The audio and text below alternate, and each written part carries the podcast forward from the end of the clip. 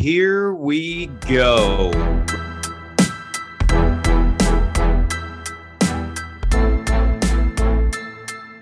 Welcome to the Nine Route Fantasy Football Podcast.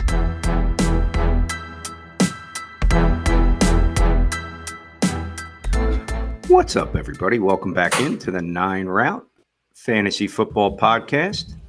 Pat and Scott back in here to finish out our preseason rankings, uh, disparities. I think there were some things that we were, you know, alike on it in our opinions and, and A D Ps and all that agreed. But we'd like to talk about the reasons that we feel a certain pro con uh, for against kind of way with all our positions. We did quarterbacks, tight ends.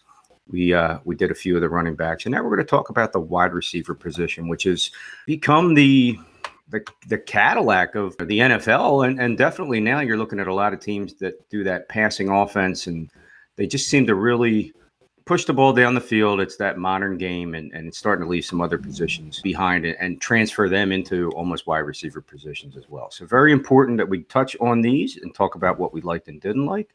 Pat, feels good to be back. Uh, I did, uh, unfortunately, due to technical difficulties, was on vacation with spotty Wi-Fi and no hardwired internet, and the rest is history. Uh, glad I didn't get Wally pipped by uh, by our friend D J, but he did a phenomenal job in my absence, and it was uh, it was great to hear somebody else for once talk about stuff and, and really hear you and he go back and forth about the drafting of, of different players and the rationale. I, I think it was Uh, Very refreshing, and and just hope it doesn't happen again.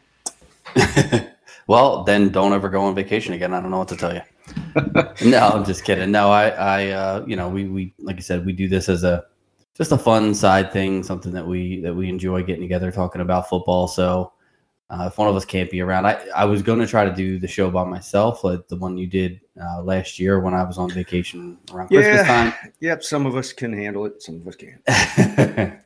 Mock drafts are a little bit difficult yes. to do with uh, with just one person. It gets a little boring hearing one person talk about the same player over and over again. And so I, I wanted to, you know, get one of our, our longtime league mates on, and you know, a lot of the guys in our league that that do listen to the podcast have given us suggestions and and uh, you know, suggested that we bring them on to talk about things. And I know that D J uh, is a, a real big football fan. I'm a real big college guy, so I knew that there'd be some insightful rookie talk going on with him as well. So it was, it was a good time, and, and he did a great job. And, and I'll thank him again for, for coming on when we see him this Sunday at our draft.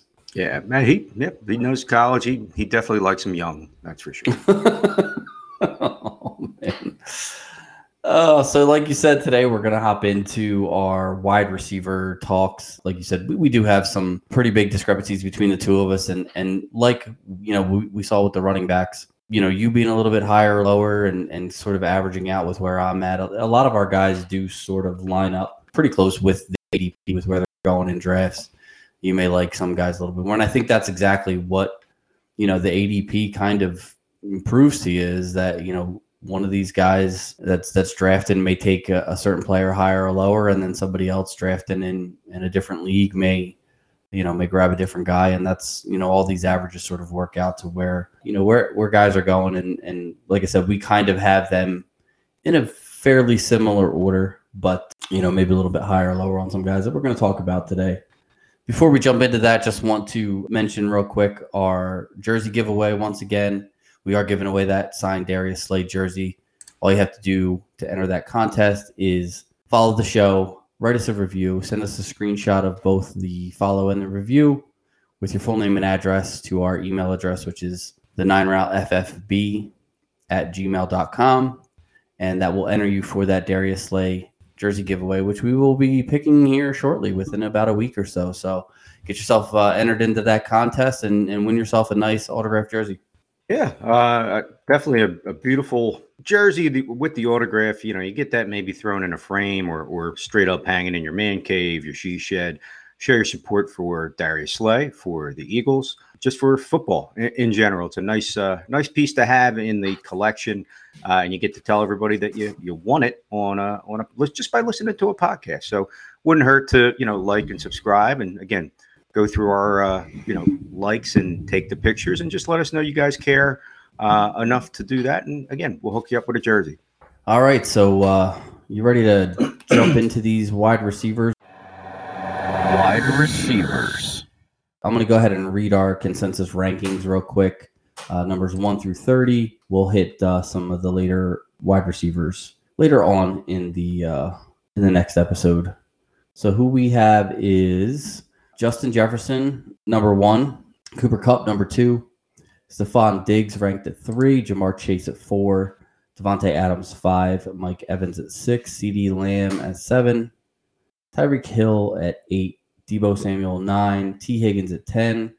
Michael Pittman Junior at eleven. A J Brown rounding out the top twelve.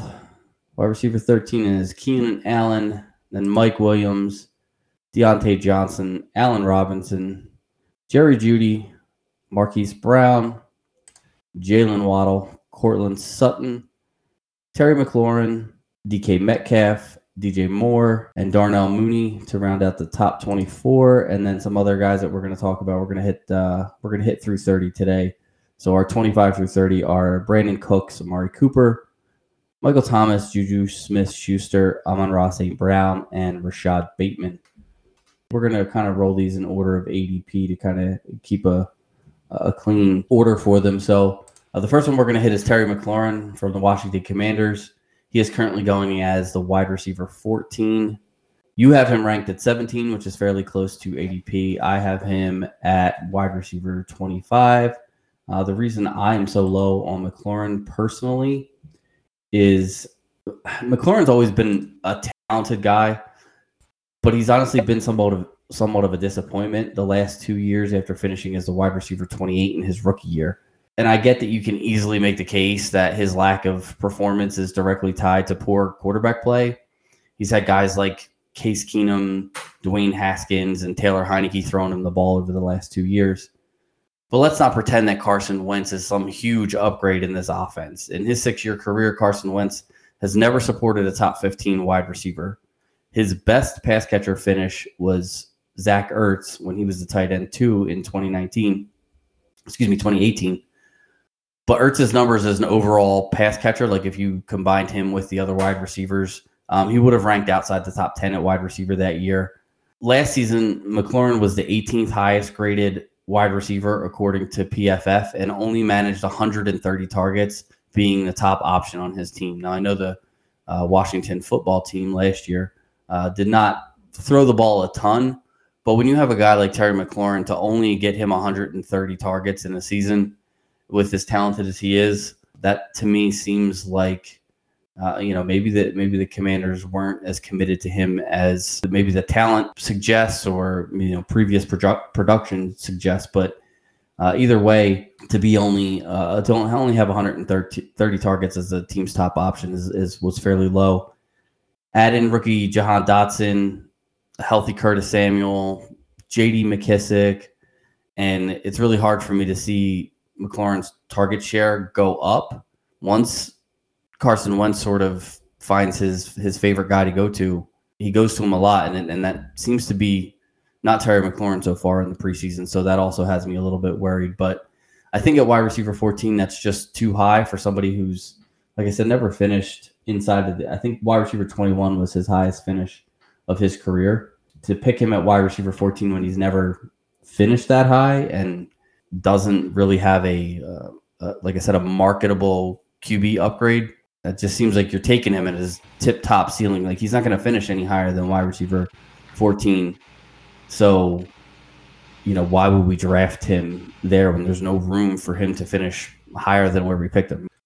As, as far as me, I'm not trying to so much root for the other team, but to see what he has been able to do over the past, you know, past couple seasons where – third year in the league, uh, a back-to-back hundred, or I'm sorry, back-to-back thousand yards receiving seasons, and again, that it is tied into the quarterback play a little bit. And I think to say that compared to Case Keenum, it's not the Case Keenum that that helped to roll the Vikings into N F C Championship status. It's not Taylor Heineke that, you know, looked pretty impressive in a tough playoff loss. When these guys were given a larger sample size, they sucked. I mean, Carson Wentz, do I have a soft spot for him? Absolutely, I do. Um, and, and I do wish him well this time around, and maybe he'll get it right. But last year, he was a, a pretty reasonable quarterback. I think they were, the expectations were that he was going to come in and be twenty seventeen M V P status Carson Wentz. And right now, he's not that guy. If he ever gets it back, probably not. No. Some of that's his fault, and some of that is the expectations and what's around him. Now, you mentioned about how he never supported a thousand-yard receiver, and I do feel that, yes, that is some of his doing, and it's also the way that the offenses ran for Philadelphia and even last year with Indianapolis, where uh, you know, they kind of took the ball out of his hands almost halfway through the season, and he hadn't been doing anything wrong. Uh, I know the ownership soured on him real quick, uh, and then you get into the final game of the season for Indy, and Carson Wentz actually gets too involved, and they they go away from the running game. So again, it looked like he lost that that chance to get them into the playoffs and, and all that. For Terry McLaurin, I think the biggest thing is when you look over the last couple of years, he's had uh, one hundred thirty-four and one hundred thirty targets back-to-back years. So he's definitely the focal point of the offense. You know for a fact, too, with the contract they just gave him uh, to make sure that he's their guy, I think that's a big part of it. I'm not scared of the other wide receiver. I think Dotson and he will play complementary in a sense to each other and help to stretch the field for each other. Um, maybe Dotson is a little bit more of the playmaker, but is he going to have a little trouble here and there getting adjusted to a full N F L slate? Yeah, probably. Uh, the tight end situation there is murky. You got a John Bates. You got Logan Thomas coming back off a tough injury from last year. We know, considering what's just gone on in the running back room with uh, all the drama around Antonio Gibson, and obviously all the drama and get well soon Brian Robinson, that that may change some parts of the dynamic with the playbook for a few minutes. So again, we're we're not one hundred percent sure. Maybe Gibson gets a chance to go back to his role and stay healthy. McKissick's still there. Uh, we just saw Jared Patterson get cut, part of cut downs that are happening and kind of as we speak. So there, there could be some uh, some major news, especially on the wide receiver front. But I, I do feel like Terry McLaurin has the potential to show that he's a true wide receiver one. I think with a little more confidence at the quarterback position, that will help. Uh, whether or not Ron Rivera and that offense decide to go that route, we shall see. Uh, they're, you know, they're definitely looking up as far as things go. They're, they're, they're I, I just can't see him being too far removed from being a top fifteen, top twenty wide receiver. And, and again, I think the quarterback was an upgrade this year uh, compared to what he's had for the last couple of years. Yeah, so you said that you think he would finish somewhere between wide receiver fifteen and twenty. I'm looking at the list of our, our rankings here and the and the you know the A D P, and there's a bunch of guys here that I think if fifteen twenty is is a reasonable expectation, you know, don't you think that guys who are being drafted behind him like Jerry Jeudy and Courtland Sutton, like Michael Pittman, like you know, Mike Williams, or, you know, whoever the guys are, even that, that, you know, you may have higher, Allen Robinson, if you're going to pick a wide receiver in the spot where you're taking Terry McLaurin, wouldn't you pick one of these guys who has the potential to finish as the top five wide receiver rather than, you know, where McLaurin's, oh. where's McLaurin's potential? You know what I mean? Like, that's what I'm, that's, that's why I don't like him very much. I don't want a guy who I think, or, you know, on a good year is going to be able to finish at the wide receiver fifteen, and on a bad year may finish, you know, once he's finished at wide receiver twenty-eight, uh, you know, before. Like, I don't want a fifteen to twenty-eight guy. If I'm taking a wide receiver here, he's going to be wide, my wide receiver two. I want a guy that has the potential to be a top, you know, five, six wide receiver on the season. Okay, but I think some of that, like, again, you just said with Michael Pittman, people that are drafting Michael Pittman behind Terry McLaurin, um, I would love to be in their league, to be honest, because, yeah, like, that to me is insanity. You're drafting, you are drafting two Bengals wide receivers probably in the first twelve wide receivers. So that's trying to say that that offense is capable of that. When you look at what like passing offenses do nowadays, like at, at, for teams and for like the amount of, of yardage, you know, Tampa Bay, the Chargers, so on and so forth, you know, even Kansas City, if you're throwing for five thousand yards as a quarterback, your running back's probably not receiving for a thousand yards. You're you're putting up a lot of yards. Like, these guys are going to get it. I see something along those lines. Like last year, Wentz had close to thirty-six hundred yards. When it came to pass attempts, he was sixteenth, and he was behind, you know, he's behind Joe Burrow. Okay. And, and obviously he had a way more dynamic offense. He threw for almost eleven hundred yards more than he did. Some of these guys to me are out there that Are, are going to get scooped up. Now, we're going to talk a point because we're almost flip-flopped on the next guy with Jaylen Waddle, who Last year, I actually had him on my team. He kind of helped carry me through some of those weeks where, you know, again, he just turned into like Joe P P R, and it was like, oh my God, he's getting like ten catches a game for sixty yards, maybe a touchdown, which was which was great. It was awesome. And you look at what that team did. They upgraded heavily at wide receiver, amongst other skill positions, and tried to make that offense more dynamic, different coaching staff. I think with McLaurin, it's more of where he's falling is the expectation of the coaching staff, the play calling, the scheme is possibly similar. I think people feel that the a lot of people do like Carson Wentz, and I think they feel that they've upgraded heavily at the quarterback position. They feel that he was in a, not on a bad team, but he was given basically like one season to audition. And again, I think the management soured on him and things like that. Do I think Terry McLaurin should be drafted ahead of CeeDee Lamb? No, no, not at all. Now, you mentioned a couple guys in Courtland Sutton and, and Jerry Jeudy. I don't know what to expect out of that offense. And I know it sounds stupid. And, and it's like, well, uh, obviously they have those guys, and now they have Russell Wilson, and they have, you know, there, there's going to be a lot of adjusting for that team. Again, you have some new faces and new places. Does Sutton stay healthy? Does Jeudy stay healthy? Like things like that, where some of these guys have taken their knocks preseason, last season. Am I drafting them ahead of Chris Godwin? Kinda. And again, with me, that's that's a, an injury concept where he's still getting over, you know, is he going to be back to full speed? You know, Mike Evans is is Brady's guy. Your quarterback just took basically almost like what, two weeks off for a summer vacation. Like it's it's hard to tell what's going to happen. Were you hanging out with him? Is that where you guys were? Yeah, me and Tom were just, you know, you know, throwing him back down the Jersey Shore. Don't tell anybody, please. God, God, you don't want to. Don't I don't want to get the guy in trouble. But um, no, I mean, all kidding aside, like uh, to me, he's in that range of, you know, I, do I draft him ahead of Keenan Allen? No. Do I draft him ahead of Mike Williams? Maybe. I, again, I'm not the biggest. I don't hate him, but I'm not the biggest Mike Williams guy. Uh, he's ahead of Amari Cooper. Yeah, he's D J Moore. I've, I've never really been sold on him, and now you know they're they're making changes. New quarterback. I think it's the safety concept of kind of knowing what to expect. It's that if especially if my team, if I went not zero running back, if I went heavy, you know, maybe my first two three picks were running back. McLaurin might still be there. Uh, depending on what kind of a league you're in, I think I'd probably try to go for him. If I went zero running back and was banging out wide receivers and tight ends right off the bat, he'd probably be in my first three or four picks because I think a lot of people look at that. Well, he's a wide receiver one. He's going to get that. You, you got a guy who got one hundred thirty and one hundred thirty-four targets again in back-to-back years. And I think that is, you know, you're, you're not too worried about him, you know, health-wise or, or anything like that. But yeah, I mean, he was a gets about eight targets a game, which is right up there with some of the heavy hitters. He's now Cooper Kupp, but but he's definitely up there with some of your bigger name guys. I think he's a little underrated because of how poorly Washington plays offensively, and I think that's one of the bigger factors. So he's one of those like diamonds in the rough. But I, if you said, uh, you know, D J Moore, Terry McLaurin right off the bat, no, I'm going. I'll go Terry McLaurin one hundred percent. Fair enough. So you mentioned uh, in your little spiel there about McLaurin, you mentioned a little bit about Waddle, but he's another guy that we were going to talk about. He's going at right behind McLaurin at the wide receiver fifteen. I have him at sixteen, right about where he's going. You're a little bit lower on him at twenty-three. You have anything uh, anything else that you want to sort of elaborate on when it comes to Waddle, why you have him down a little bit lower, or are you good with that? You just want to move on?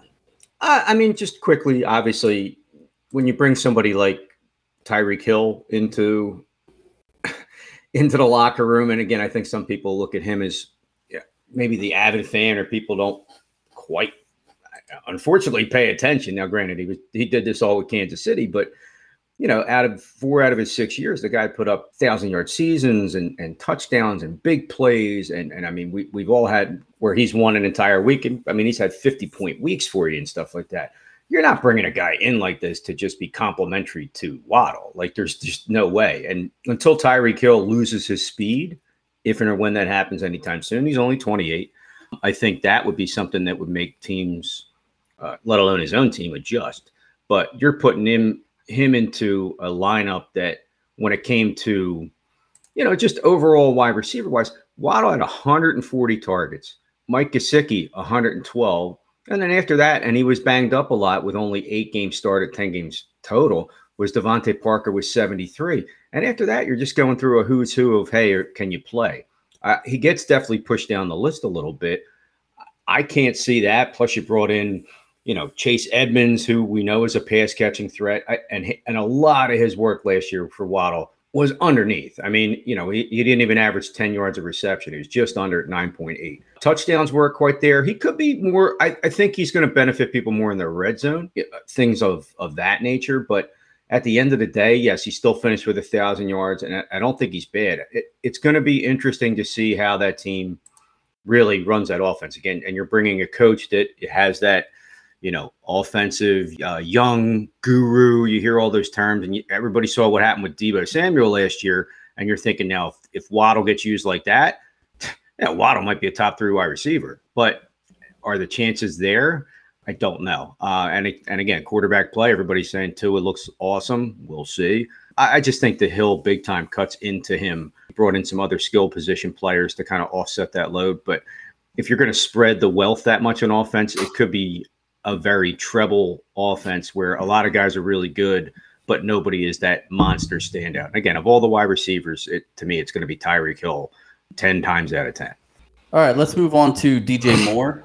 He's coming off the board as the eighteenth wide receiver. I have him ranked at seventeen. You have him at twenty-five. So, again, you spoke on him a little bit when we were talking about McLaurin.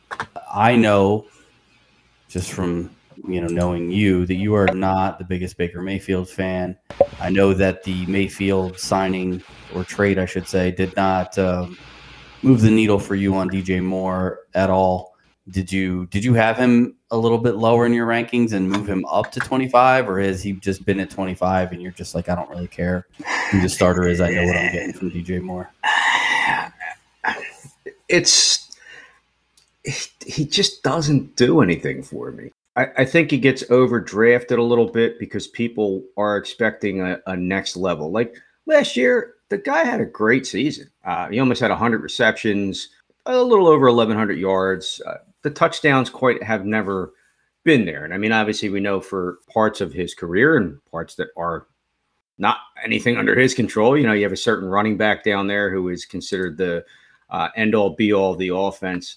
He's a guy that if I was forced by value to take, I would take him. And knowing that you just went from either having maybe Sam Darnold to, yeah, to Baker Mayfield again, who I'm not big on. Maybe it was Cleveland with him. I just don't see it. I, I just feel like he doesn't have that that pop, that that ability as, as a quarterback. But I mean, when you look at, I mean, when you're looking at guys like, again, D J Moore, he, he gets a little bit uh, of target action, not enough to really make you happy, like in the red zone. He makes plays. I, I don't think he's a bad football player. It's just he's just not my guy. Like and he, and he would never be my guy. Like I, I would take him again. I have him twenty-fifth. So if it came around to me and I'm looking at him, do I take him over Courtland Sutton?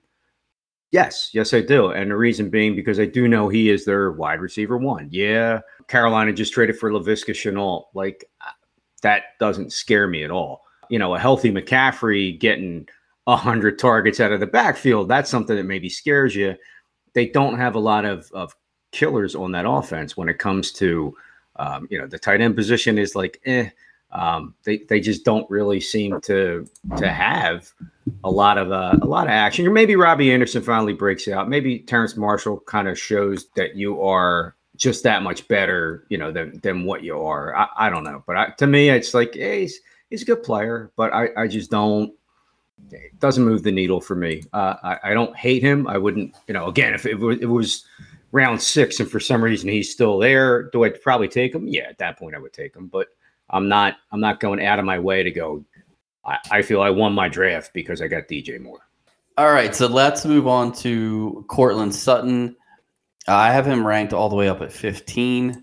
You have him at twenty-six. He's currently going right in between there at uh, the wide receiver twenty. So, again, one of those guys who I'm high on, you're low on, but the consensus has him, you know, basically exactly where he's going in drafts. And I guess I'll I'll, t- I'll take the lead on this one since you just talked about, uh, you know, all those other guys.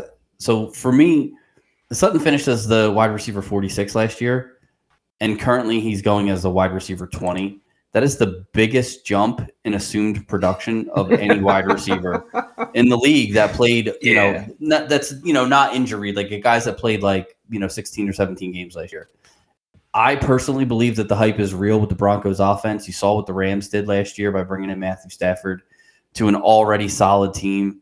I think the Broncos are in the same exact boat this season. Now, I'm not saying that Sutton is going to be like Cooper Kupp or anything like that. He's not going to finish as the wide receiver one overall. But, I mean, I also don't think that that's completely out of the question. I mean, he's got the ability to do so, and now he's playing with the best quarterback that he's ever had in his career. Again, there are some people out there, I think, including yourself, who don't think that Russell Wilson is that guy necessarily. But even if he's not the wide receiver one overall, Sutton, he's going to be the D K Metcalf role in this offense. So from, you know, what Russell Wilson's used to, he's more of a D K Metcalf. He's big, he's fast, he can win fifty-fifty balls, and he's just the most talented wide receiver on his team. All respect to Jerry Jeudy. Sutton is a guy that oozing with physical ability. And Tim Patrick's recent injury only means that there are more targets to go around for everyone on the team, including Sutton, including Jeudy, but Uh, you know, definitely Sutton should get a few of those. I think it makes more sense to draft Sutton where Metcalf was going last year, which was up around the wide receiver seven, than where he's going at wide receiver twenty. I'm kind of splitting the difference and putting him at fifteen, but he is definitely a guy. I've, I've done one live draft already. I've done a couple of online, you know, drafts, and he's a guy that I think I have on every team that I've drafted so far. And he's a guy that I'm targeting in every draft because, to me, if you look at what Cooper Kupp was last year, a guy who was talented, had put up, you know, a decent season, and then got a massive upgrade at quarterback, that's the kind of thing that it takes to jump from, you know, where Courtland Sutton was to where Cooper Kupp finished the, the year last season. Again, I'm not saying he's the wide receiver one overall, like lock this in, like that's where I have him ranked. There's obviously some wiggle room built into where I have him ranked, but I may even have to move him up more because I'm looking at my rankings and there's guys that have been available to me in drafts that I just, I'll take Sutton over, you know, guys like Deontay Johnson. Uh, no thanks. Like, give me Courtland Sutton in that every single time. That's just the way I, I just feel like he's going to have a huge, like he's, if we had like our, our, like a, like a, you know, like a stamp, like this is the guy that, you know, I'm, I'm, planting my flag on this year, it would be Courtland Sutton. That's how much I believe in him. Well, I, yeah. Uh, All right, you're I, convinced. Let's move on now. no, no, no, no. I, I, I honestly, I, I, I think I kind of lean. I, I lean Jeudy more in that offense, and then and there's plenty of people that do. That's completely reasonable. I, I get it. Well. My thing is this, too. Like, okay, last year, and again, I know there were some questionable quarterback play things with, you know, you had Teddy Bridgewater was the best guy they had. Drew Lock played there, you know, and obviously he's no longer there. He's now in Seattle. Denver was a, you know, an okay football team. They weren't anything special. They weren't going to make the playoffs. You know, the coach was uh, – a goner, you had you had all that stuff. Like, so you have Nathaniel Hackett, who basically Denver brought in in the hopes they could get Aaron Rodgers. He didn't want to go there. They got Russell Wilson. He looks like he's kind of just going through the motions and wants to cement his legacy and, and things like that there. I, I'm not a big Russ fan. Um, I know some people, you know, dot, live and die by him, and, and that's cool. Again, if you're giving me the two the two to pick from, I, I feel like, to me, Jeudy is going to definitely be the better play there. Now, do both have a chance to be, you know, yeah, thousand yard receivers, yada, yada? Absolutely. Jeudy didn't, you know, he didn't, he had some injury issues, different things like that. But I think for like a smaller sample size and, and things like that, he's, he's not bad. I mean, the fact, like last year, I just, I'm looking at one thing, and, and again, this could be the quarterback play, and it doesn't go into a ton of stuff, but he was targeted ninety-eight times, and he only caught fifty-eight passes. Now, he did catch them for over thirteen yards of catch. Touchdowns weren't there. He was barely used in the red zone, and his catch percentage was under sixty percent. Uh, little things like that. I mean, you would hope that, again, maybe that was just him, him looking at the quarterback play and maybe nailing stuff in. I don't know. Uh, I'm not there for every business decision a wide receiver makes. But at the end of the day, I think he's talented. Yes. Is he going to probably be a, a top twenty-five wide receiver? Probably. I'm interested to see, too, how much the, the dynamic duo at the running backs plays into that offense, too. New quarterback, new coach could be beneficial to him, sure. Um, he is just one season removed from an A C L tear, so you just want to make sure that everything's on the up and up, and last year wasn't just – last year could have just been him getting his feet back under him, literally, uh, and then to maybe turn around and come out this year. Does he have top ten potential? Absolutely. I don't think there's any doubt. Um, I think it all goes through the quarterback, but I just kind of lean Jeudy a little bit more on that level because I think he's more explosive, where Sutton could be a little more of a, and it could work out this way. I mean, if you're looking at the two wide receivers, you say, well, Jeudy is Lockett, Sutton is D K Metcalf. Then that's a whole different story. If it's, if that's the offense and that's the way it's being run, then, you know, yeah, we're both probably wrong. And you're talking about maybe two top ten wide receivers, but at the end of the day, I, I would, again, Sutton's in that D J Moore role. Like, if he's there and it's worth it, yeah, I would take him. But I'm not going out of my way to get him. I, and like you said, you're you're higher on him, so you might even be trying to jump around to get him and, and be more satisfied with that pick. More power to you. I'm not jumping for Jeudy either because I think they're going to cannibalize themselves a little bit with targets. And then after them, yes, Tim Patrick goes out. You got some some camp darlings that are going to get factored in there. The tight end position is always a threat to snipe some touchdowns and, and, and vulture you there, stuff like that. But nah, at the end of the day, I, I, I could live with Sutton. He's in my top thirty, borderline top twenty-five. But no, I'm not I'm not going out of my way. And I think Jeudy is the the more explosive player, and I think that'll that'll transition a little bit more through the season. I think you're wrong, but uh, that's uh, that's you know part of why why we do this. I, I, I I'm interested in seeing how this goes this season. I'm I like I said, I if if you're right and Jeudy is the guy and Sutton sort of, you know, the the one B role in the offense, and and Judy's kind of the guy that gets a lot of the targets, then a lot of my fantasy teams are going to suffer. So uh, I really hope I'm right on this one because I have been drafting Sutton everywhere. So, you know, I, th- I think we probably beat this horse uh, as dead as it's going to get. So ironically, so- he's a Bronco. There you go. No, and again, he maybe it's just that too that he's a you know.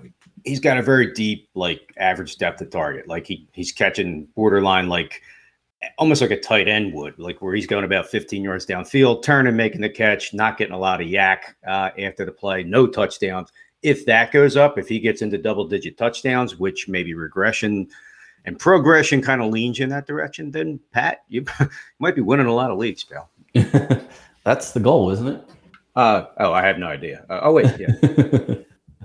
All right, so let's go. Let's go ahead and move on to our next guy. I, I don't want to. Um, I don't want to run out of time before we get to probably going to be your fav- favorite guy to talk about on this uh, on this show.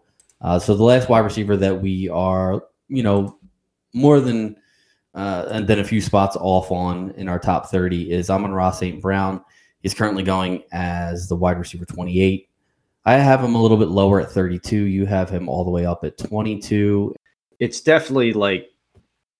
Probably a honeymoon effect, I think, more than anything, where, you know, you got to pretty much like around your trade deadlines, you're about two thirds of the way through your season last year.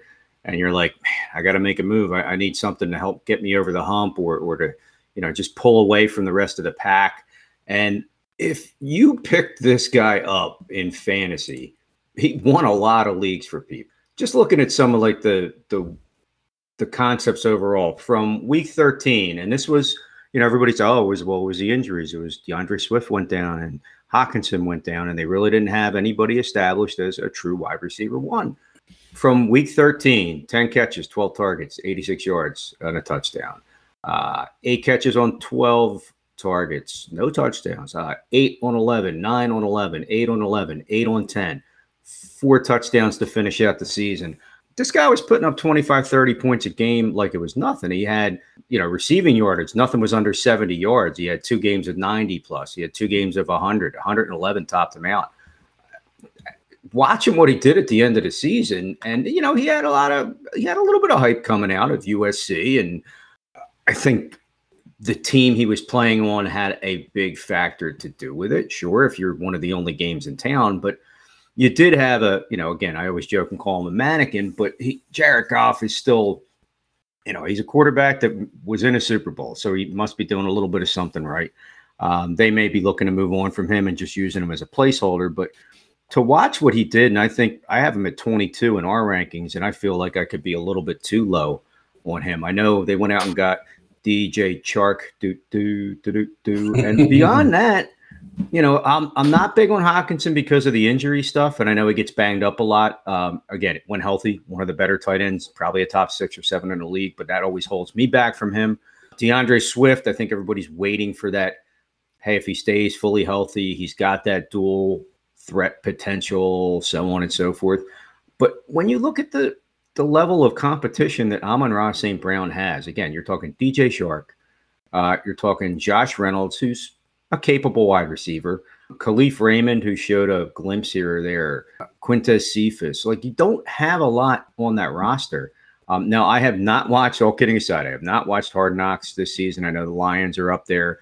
Uh, Dan Campbell is, you know, probably could just make me want to jump out of a building uh, and, and think that I could do it because he's just such a strong believer and motivator of his team. And, and little things like that do go a long way. I, I feel that this player on this team is, is one of those guys that uh, just like last year, I think he's got the potential to be, I think he's got potential to be a top fifteen if he, if, if he's used as much as he was. Was it just a stopgap because of injuries? Was it because of Swift and Hockenson and they just didn't – did teams not know the game plan for them? There's there's definitely a bunch of factors that could play into that. Like, he didn't go up against world-beater defenses. Uh, his Week eighteen was against Green Bay, who was already mailing it in. So you might look at things like that, absolutely. But at the end of the day, I, I think that he's definitely got that it factor that that a lot of these other guys, like for me, didn't have, that don't have. So if you want to know why, again, I'm, I'm going to take a guy. And again, I have him at twenty-two. For me, I could move him up a little bit more after watching some of the preseason stuff. For me, is he borderline top fifteen? Yeah. You know, I, I have the ability to keep him as a keeper in our home league of record. And, you know, I've, right away at the end of last season, I, you know, I had him penciled in like in, in stone, so to speak. But Uh, you know, and a few things have shaken out through the season, but it's like, my God, like, I, I don't think you do see some flashes in the pan, but he doesn't strike me as that kind of guy. He strikes me as this guy that wants to be this alpha wide receiver and, and plays the game the right way. I'll, I'll use all the terms, but at the end of the day, I, I'd see him as having that potential. I don't see anybody really cutting into him that hard. Uh, and I think when what that team looks at at him from what he did at the end of the season, they go, we got to get this guy the football. Like, and they did. And now going into this season, it's going to be interesting. Is he going to be able to break double teams, press coverages, coverages roll to his side of the field? Are they going to take away basically from him and force Goff or whoever to, to go a different route? Is the running game going to be utilized a little bit more? Yeah, there's a lot of ifs. You know, we'll see week one against the Philadelphia Eagles, how things start to shake out. But now at the end of the day, I, I think to have him outside the top twenty-five, even to thirty-two, is a little, you know, uh, a little interesting. And I know, like, again, you have guys ranked different. Uh, again, we're not going to pick the scab that is Michael Thomas. I don't have him ranked, and that's just for uh, uh, when he starts playing football again, I'll see it maybe. I, I think he's a little banged up right now, but you have him past like Gabe Davis, Elijah Moore, bordering on like, you know, Drake London and, and Treylon Burks. And it's, do you not see him as a capable N F L wide receiver one? So...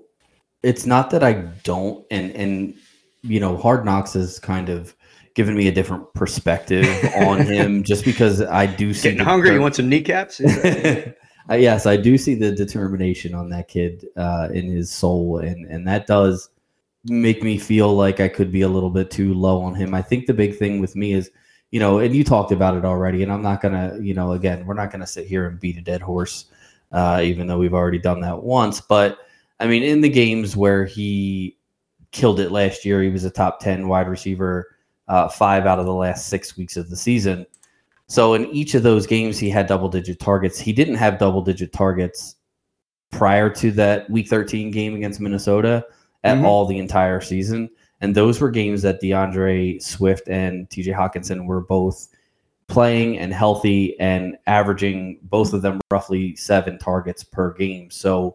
You know, some of the targets that, that he saw were just, you know, vacated targets from other people, which, you know, again, some, maybe that's what he needed to to prove you know, to his teammates, to to Jared Goff, to the coaching staff, that, you know, he is the guy, and he and he is the number one, and, and they should be targeting him. And maybe that carries over. But in each of those games, he finished in the top ten. He scored a touchdown in every single one of those games. In every other game that he played last season where he did not score a touchdown, he didn't finish inside of the wide receiver thirty. So to me, that kind of seems a little bit boom busty uh, as far as, you know, if he scores, he's great. If he doesn't score, you know, he's not really doing a whole lot for you. I mean, he only had, other than week thirteen, he only had double digit points twice in for the rest of the season in half P P R. And that was weeks four and five where he scored ten points on the dot. So even, even when those games where he was averaging in weeks four and five, he was average, he had eight targets per game. He still was only able to get you ten fantasy points. Now, again, I understand that, you know, things are going to be different this year. The, the, you know, we can't just just look at last year and and try to project into this year. But I don't think that, you know, him coming out and showing that, you know, he can be relied on as the number one in times of need necessarily guarantees him of seeing, you know, twelve, I think the last uh, five, six games of the season. Yeah, he had ten or more targets in every single game. I don't see that moving forward as being the case. And I think if Hawkinson and Swift stay healthy, and if D J Chark does add anything to this offense, there has to be some sort of give and take. And because Amon-Ra Saint Brown was such a big piece of, of that pie at the end of the year last year, I feel like that's the only place to take from. I probably am a little bit too low on him as a wide receiver thirty-two. Um, he's another one of those guys that is a boom bust guy. He, he you're, you're absolutely right. He could continue on the pace that he was on the last six games of last year, or he could, you know, sort of fall back into what we saw in the first half of last year. I don't necessarily think that that's going to be the case where he doesn't score double-digit points. Uh, I think you're probably going to have yourself Uh, a guy who, again, probably averages around twelve to thirteen points a, a game, but you do see, you know, a couple times uh, uh, a year where he has, he's going to have these big blowout games where he has a touchdown, he has two touchdowns, you know, he, maybe he takes a, a play deep or whatever. But for me to, you know, take him inside, like as a wide receiver too, I don't think that, uh, I, I just don't think that I'm going to be happy with that type of, of boom bust as, as my wide receiver too. I'll take him, you know, maybe I should move him up somewhere to like maybe where he's going at A D P, wide receiver twenty-eight.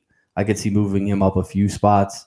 It's just a matter of, I'm not, he's going to be a flex guy for me, not necessarily a, uh, a guy that I'm, I'm confident with or, or confident in to be my number two wide receiver, which, you know, up at, you know, twenty-two where you have him is sort of what you're saying is like, hey, I'm comfortable with him as a back end wide receiver two on the season. So I think we're just a, a maybe a, not off as far as we were in the beginning of the season. I am starting to to rise on him a little bit, but you know, as far as what he did at the end of the season, being the wide receiver two over those last six weeks of the season, I, I, he's not going to be the wide receiver two over the course of a year. So I don't, I don't see him being that high at all. All right. We shall see. We shall see. That is the beauty of fantasy football, and, and and the beauty of recording ourselves talking about it. Because when we're wrong, man, we are. We we've got it. Uh, we've got it all on, on tape. So uh, we get to we get to bask in our glories and and uh, writhing our in our defeats, I guess, over the over the year. But I, I think that makes us a little bit more. Hopefully makes us a little bit more responsible in who we're picking. The fact that we're putting our name out here individually and, and collectively as a, you know, I guess as a podcast kind of helps us uh, or makes us be a little bit more conscious of, you know, our process and what we're going through to to sort of evaluate and rank these players. True. Uh, you know, again, and we both have our rationale or irrationalities when it comes to things. Again, I, I tend to look at, you know, the injury history sometimes of people a little bit more, and you don't. You tend to look at potential, I guess, to say, you know, like where, where you see that progression that's probably going to take somebody uh, up and over the top. And, and again, it's good that, you know, we kind of have that uh, abstract and concrete views on things, but at times use the other person's argument to to realize that, hey, you know, once in a while, maybe you're right. Maybe you change me on something. Again, sometimes you talk me into, again, you know, looking a little deeper into Sutton. I, I feel like maybe I have him a tiny bit too low. But, you know, at the end of the day, um, we agree to disagree, and, and we'll be moving on to part two before you know it, folks. Yeah, that's. I think that's the beauty of fantasy football, is the fact that, you know, you, you kind of have your convictions on guys, and, and even even people who don't talk to each other, like, you know, on a podcast or whatever, like it, you know, just your just your normal everyday, you know, the guys that are in our league, for example, like I'm sure that they probably talk to each other about fantasy football leading up to the season. They de- they definitely talk, you know, the day of the draft, we're talking about fantasy football all day long, and then we draft and we still have conversations, and everybody sort of has their own opinion and and sort of sees things going a certain way. And, and uh, it's fun to, you know, sort of make fun of somebody else's pick. And then, you know, those people who, who, you know, really feel, uh, you know, scorned by those, those, uh, uh, you know, people picking on them or whatever, they, they are always sure to come back at you. Uh, you know, once that player has a couple of good games together, uh, like in a row, and then they're, they're, you know, throwing it in your face. Like, oh, I told you he was going to be awesome. You know what I mean? So yeah, it's, uh, it's fun. It's, it's, it's part of the, you know, you know, the kind of the, the talk of the fantasy football, and, and sort of, you know, busting your uh, your league mate Stone's oh, bad no. picks. The, the smack talking is, yeah, it, it's ha- it's it's almost half of the reason you do it. Just because, yeah, at the end of the year, like again, our draft is coming up this weekend. Um, you know, and you uh, you and and Melissa and your family are always gracious host of all of us maniacs for uh, you know, the sake of a day, and and we appreciate it. But it really is getting together with people, or, or for some that don't, maybe you don't get together and you're just banging them out online with a bunch of people.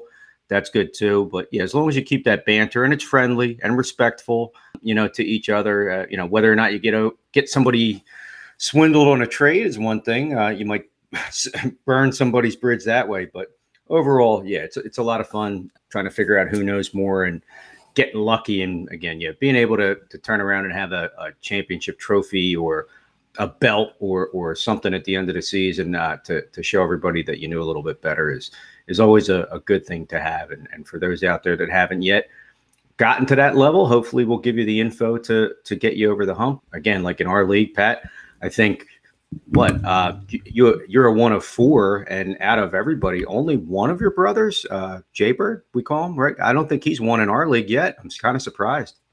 Yeah, I think he. Uh, I don't know if he has or not. I'd have to look.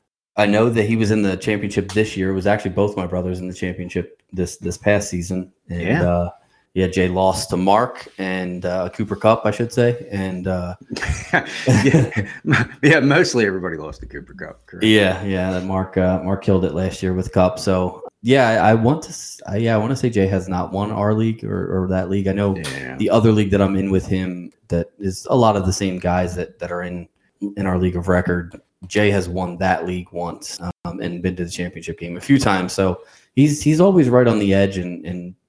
Jay definitely knows what he's talking about. I think, you know, as he's uh, getting a little bit older and having more kids and getting a little bit more responsible, I don't think he, he makes as much time for fantasy football as he used to. So it's a little bit, a little bit difficult, uh, you know, for him to, to kind of stay up with some of the guys like, you know, like you and I, who, you know, think about it and talk about it nonstop, which is kind of ridiculous for grown men to do this, but uh, that's what we do. So just because you're grown up doesn't mean you're mature, Pat. That is absolutely true. All right. Well, before we go, let me uh, just real quick. Uh, if you want to follow us on social media, we are both on Twitter at the Nine Route One and at Scott from Delco. Please go on and check out our website. We've added uh, a couple new articles, uh, added some content for our sponsors over at Mickey's. So check that out. It's got a there's actually a link to a contact sheet if you're looking to do your draft at Mickey's. You can contact them right through our website, which is w w w dot the nine route f f b dot com. Also, one more time, don't forget about that signed Darius Slay jersey that we're giving away. All you have to do is follow and review the show. Send us screenshots of both the follow and the review with your full name to the nine route f f b at gmail dot com. Get entered in that contest today. We are going to be picking the winner soon, so please do not miss out on that contest. It is open to everybody. So if you are listening to this in Canada or wherever, we will ship it to you. We'll pay the extra cost to ship you the jersey. Just just get yourself in and get get yourself entered. Anything you got before we uh, before we head out? Uh, no, I think that pretty much does it. You know, folks, again, we appreciate you listening and supporting us. Uh, and again, uh, jump into that jersey contest. Again, we have that Darius Slay autographed jersey. Uh, again, check in with us for that. We we definitely want to look to do that giveaway and, and move on to a couple more maybe through the season. And again, we just appreciate everybody listening to us. Uh, Mickey's, as always, appreciate your help with everything. And uh, we'll see you in the next one, folks. Peace.